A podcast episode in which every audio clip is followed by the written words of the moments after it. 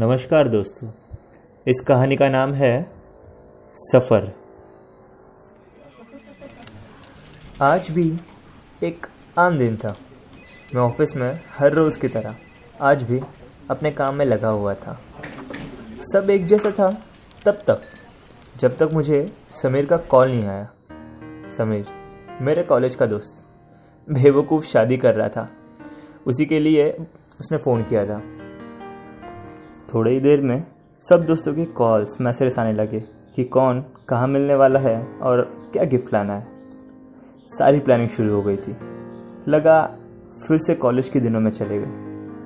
शाम तक ऑलमोस्ट सारी प्लानिंग हो चुकी थी। और फिर एक मैसेज आया। जाते वक्त बता देना, मैं भी आ रहा हूँ। आशुतोष का मैसेज था।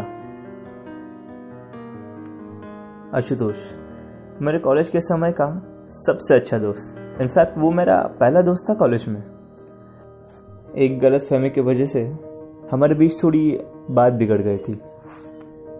और उसके बाद पूरे सात साल बाद हम मिल रहे थे। अगले दिन मैं स्टेशन पहुँचा।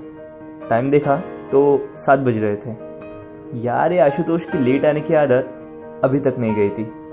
ये मन में मैं सोच ही रहा था कि देखा, लोगों की भीड़ में से एक मेरा अनजान दोस्त आ रहा था। दूर के रिश्तेदारों की तरह फॉर्मेलिटी से हमने एक दूसरे का हालचाल पूछा और ट्रेन में बैठ गए। ट्रेन शुरू हो गई थी। खाली पड़ी ट्रेन धीरे धीरे मुसाफिरों से भर गई थी। वैसे थे तो सब अनजान, पर फिर भी एक दूसरे से बेझिझक बात कर रहे थे। सिवाय हमारे।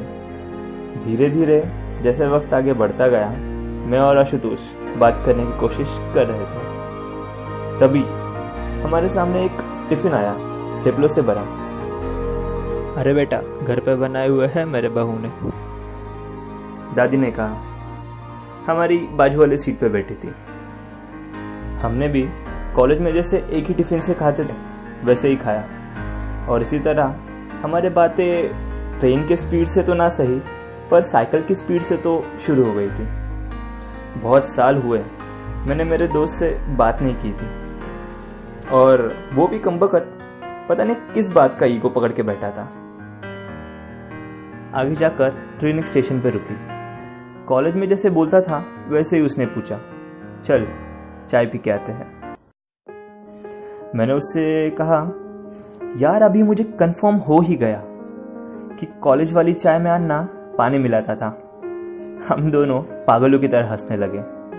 मानो जैसे कुछ हुआ ही ना। शायद भूल नहीं गए थे, पर भुलाना चाहते थे। सफ़र की यही एक खूबसूरती है। यहाँ अनजान लोग भी अनजान नहीं रहते, और हम तो फिर भी दोस्त थे।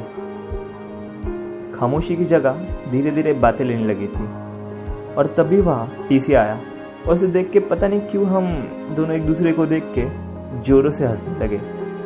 थोड़ी देर के लिए टीसी को भी लगा कि उसके चेहरे पे कुछ लगा हो। बात ऐसी थी कि कॉलेज के समय टीसी के साथ हमारा एक किस्सा था, जो हमें याद आया था। आखिर हम दिल्ली पहुँच गए थे। हमारे बाकी दोस्त होटल पे हमारा इंतज़ार कर रहे थे। ट्रेन रुकी। और जैसे ही हम ट्रेन में से उतरे, मैंने आशु को देखा और बस गले लगा लिया। यार, मुझे मेरा पुराना दोस्त फिर से मिल गया था। और मैंने उससे फिर से पूछा, आशु, भाई कैसा है तू? तो बस ऐसा था ये सफ़र।